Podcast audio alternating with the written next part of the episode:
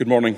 Uh, the reading this morning is from Isaiah chapter 9, verses 1 to 7. Nevertheless, there will be no more gloom for those who were in distress. In the past, he humbled the land of Zebulun and the land of Naphtali. But in the future, he will honor Galilee of the nations by the way of the sea beyond the Jordan. The people walking in darkness have seen a great light. On those living in the land of deep darkness, a light has dawned. You have enlarged the nation and increased their joy. They rejoice before you as people rejoice at the harvest, as warriors rejoice when dividing the plunder. For as in the days of Midian's defeat, you have shattered the yoke that burdens them, the bar across their shoulders, the rod of their oppressor. Every warrior's boot used in battle and every garment rolled in blood will be destined for burning, will be fuel for the fire. For to us a child is born, to us a son is given, and the government will be on his shoulders. And he will be called Wonderful Counselor, Mighty God, Everlasting Father, Prince of Peace. Of the greatness of his government and peace there will be no end. He will reign on David's throne and over his kingdom, establishing and upholding it with justice and righteousness from that time on and forever. The zeal of the Lord Almighty will accomplish this. This is the word of the Lord. A very good morning to you all. Good morning, good morning, everyone here. Good morning, everyone at home. So glad you could be with us. Let's pray uh, before we look at this together. Gracious God, in your light we see light. By your Spirit, make us see today. We pray in Jesus' name. Amen. Amen. Our question for today uh, is one that goes very deep, frankly. What can break the power of darkness? That's our question. Uh, what does it mean to talk about darkness? Uh, well, in our reading from Isaiah, the darkness was uh, the threat of invasion and the toil and tyranny of that. And all because God's people had gone way off course from God. The darkness today for us is uh, different yet similar for us. One Christian writer, Emma Scrivener, uh, puts it like this. And let me read this quote. What is the darkness? It's suffering and death and sickness and grief. But it's more. I don't actually want the light because I know that if I look within, I'll see something ugly. There's a darkness in the world and a darkness in me too. Now, if that's true, that's a very powerful darkness, isn't it? Very powerful indeed. What can break its power? And God's word tells us today very clearly that breaking that kind of darkness needs a power that is from beyond us. Now, I imagine that uh, you either find that quite a, a comforting thought or perhaps an unsettling thought. So let's look at Isaiah 9 together so that we can understand it in the way that it was intended. And if you have a Bible with you, then uh, have it open so you can follow along as we go through it.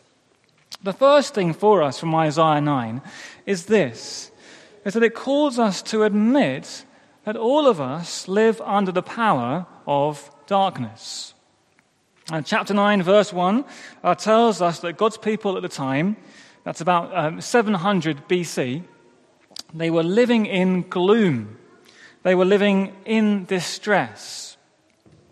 Uh, verse 2 describes God's people as the people walking in darkness, which means so they're walking, they're, they're living out their lives or trying to, under a menacing shadow from the border.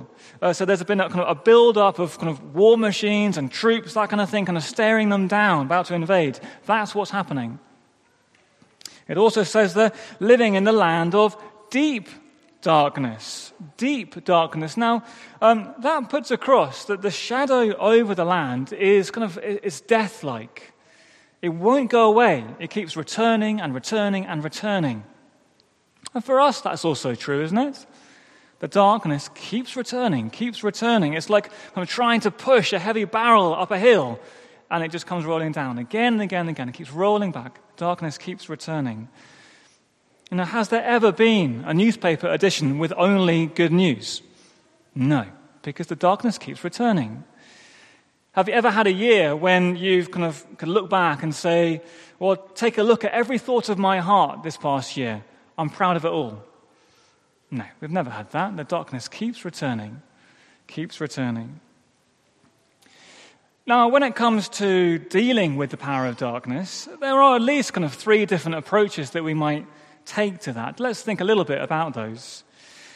One approach is that we try to ignore the darkness. And this approach says, uh, look, I see the darkness in the world and in myself perhaps, but I'm just not going to go there. You know, uh, hear no evil, see no evil, speak no evil, that kind of thing. And that approach is attractive. You know, I, I deeply envy, I don't know, uh, my, my colleague at work, but I'm just going to of comfort myself with Netflix and not think about it. You know, that dark place inside me, I'm just, I'm just going to ignore it. It doesn't work, though, really. No, because the darkness always keeps returning, always. And in fact, ignoring the darkness well, it just could lead us to withdraw from each other. And that's no solution. Uh, a second approach is to accept the darkness, kind of with a shrug of the shoulders. Uh, thinking kind of, you know, darkness is, well, it's just the way the world works. It's natural, it's survival of the fittest, isn't it? So just make the best of it. Now, that's consistent with a, an atheist worldview. But the thing is, it can make us very cold to people who suffer. It can make us very insensitive. You know, just accept it. Tough luck. And what's more, even many atheists would say that darkness still feels very wrong. It feels evil. It feels like it matters. So, again, it's no solution just to shrug and accept it, I don't think. Um, a third approach is to try to um, erase the darkness. Thinking um, it's unnatural, the darkness, so with enough human progress, we need to erase it. That's what we need to do. Now, again, that is attractive, except that it fails. It just fails, however much we try. The darkness always returns.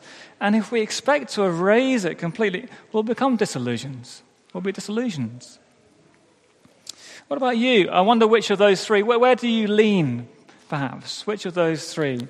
Do you tend to ignore the darkness, or just accept it, or perhaps try to erase it? What's it for you? Um, to admit that darkness naturally has such a stranglehold over us, well, we can find it awfully difficult to admit that, can't we? Very difficult. It's not something we want, it's not something we like, but doesn't it make good sense of what we experience in life?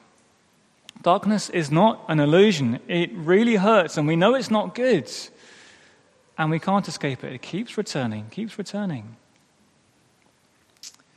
Isaiah 9 tells us admit that we all live under the power of darkness. Uh, this leads naturally uh, on to the next thing. The next thing, which is Isaiah calls us to admit also that to break the power of darkness, we need an act of God. We need an act of God. I'm going to read verses 1 to 3. And as I read, notice just how much it is God doing the stuff here. God is doing it. So, chapter 9, verse 1. Nevertheless, there will be no more gloom for those who were in distress. In the past, he, God, humbled the land of Zebulun and the land of Naphtali, so that's kind of places that were bulldozed by invasion. But in the future, he, God, will honor Galilee of the nations by the way of the sea beyond the Jordan. The people walking in darkness have seen a great light. On those living in the land of deep darkness, a light has dawned. You, God, have enlarged the nation and increased their joy. They rejoice before you, God, as people rejoice at the harvest, as warriors rejoice when dividing the plunder. Isaiah is announcing to the people an act of God Himself. This passage is famous, isn't it, for a language of light and darkness. And the vital thing, again, is that this light is the light of God, it's His light.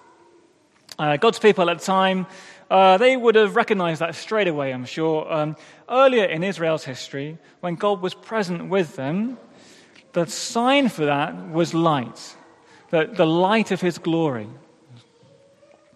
And not only that, but as we sung earlier, and if you know the Bible's first chapter, when God created existence, he does it with light. With light. So, what it's saying very clearly is that God is the one who's going to do something about the darkness. God's going to do it. And actually, don't you think that that makes a whole lot of sense, really? If suffering and human sin are problems of, at the heart of humanity, and as the Bible claims it's not as the world was originally made, then surely the only way to break that stranglehold is from the outside, from God who is above the universe. Doesn't that kind of make sense? We're called here to admit that to break the power of darkness, you need a greater power, you need an act of God. And not only that, but we're called here to admit specifically to admit that only Jesus Christ breaks the power of darkness. Only Jesus.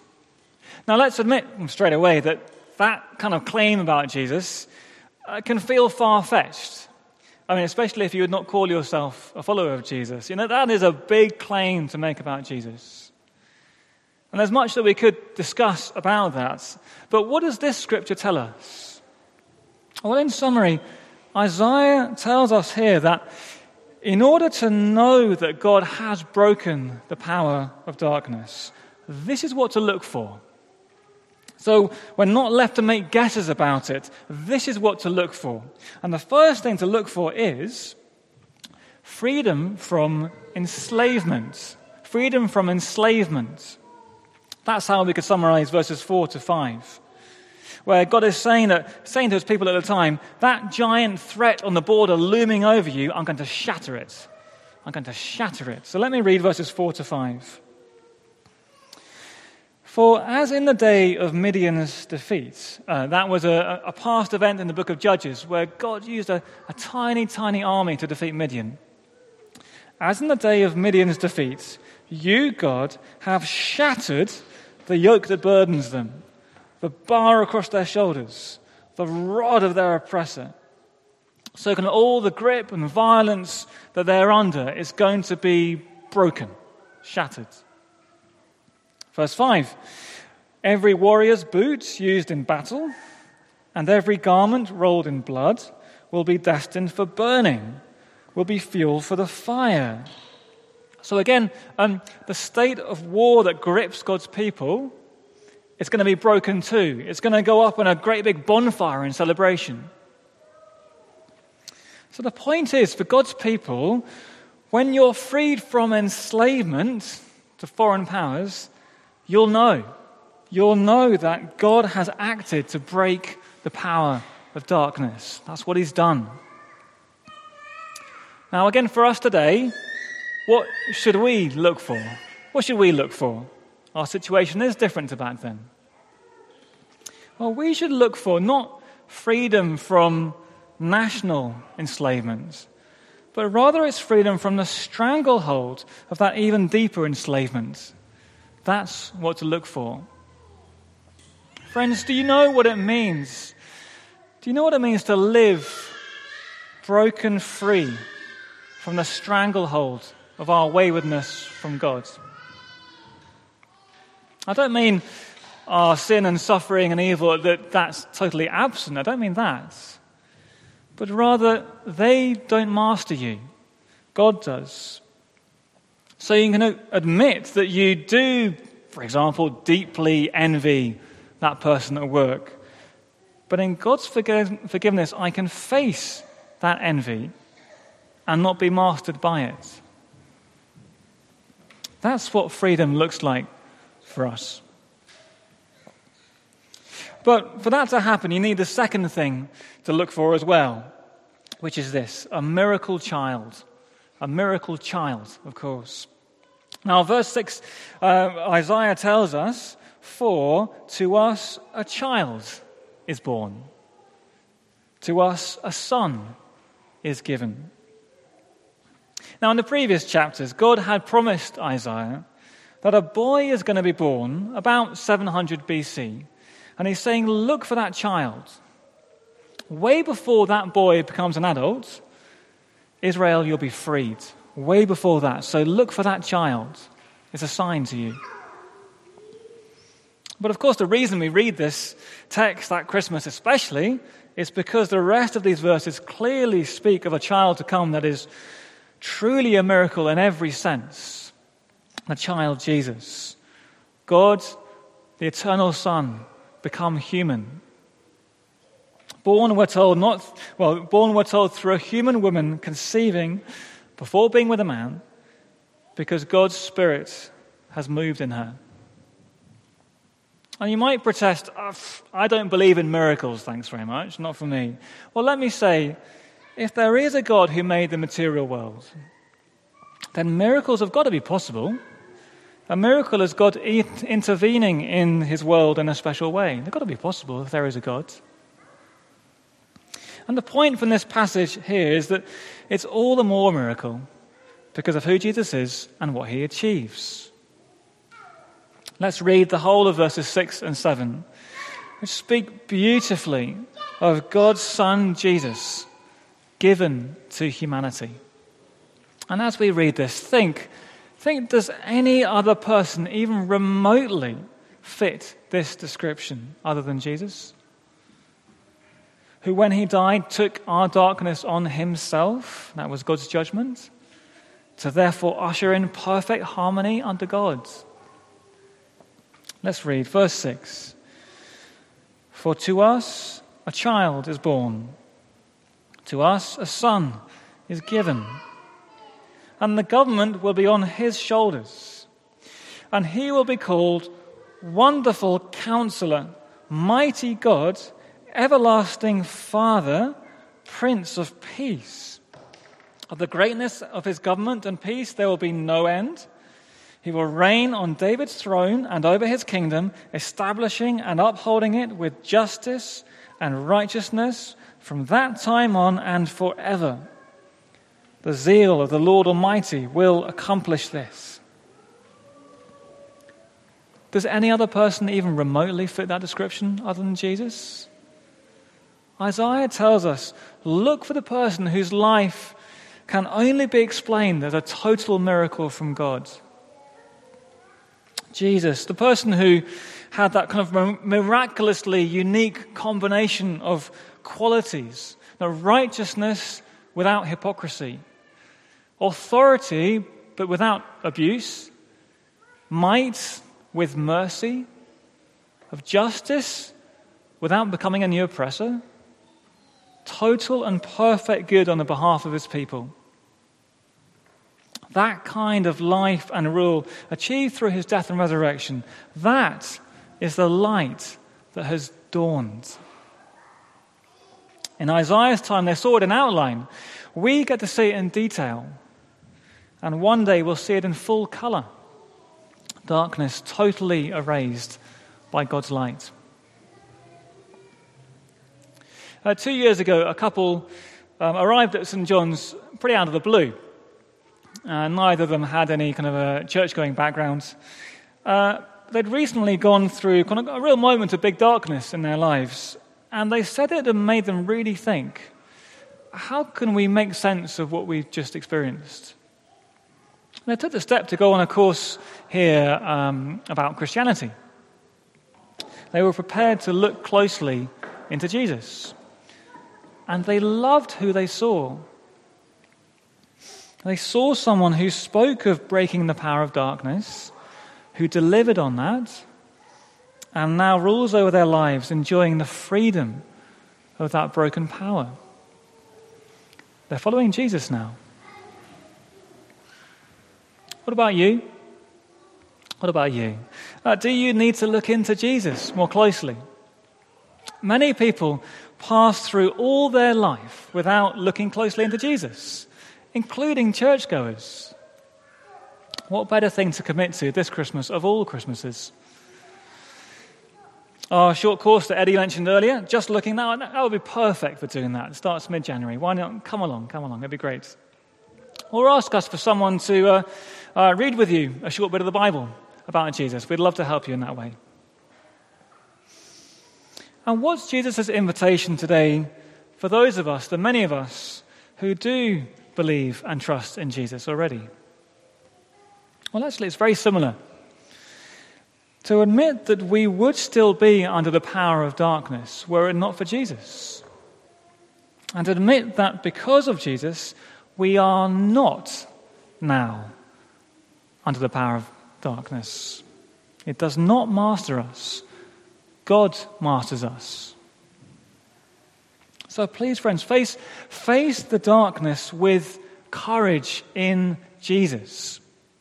And that means let's not ignore the darkness, just pretend it's not there. We'll just withdraw from people if we do that.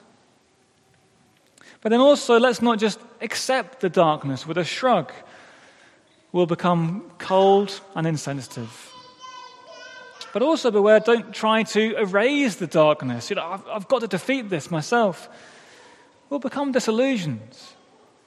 Our job is to face the darkness with courage in Jesus, to lessen the impact of darkness if we can, to be compassionate to those still under the power of darkness, and to ask people who don't know Jesus, to ask them, do you think there's anything that can break the power of darkness? Can I tell you what I think? We cannot break the power of darkness, but Jesus has. Let's pray.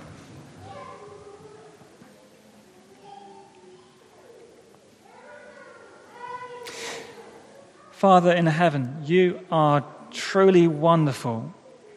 And we thank you so much for the Lord Jesus Christ, your Son. Give us all the courage to uh, look into him if we don't know him. And if we do know him, the courage to face the darkness, knowing that Jesus has broken its power. In Jesus' name, Amen.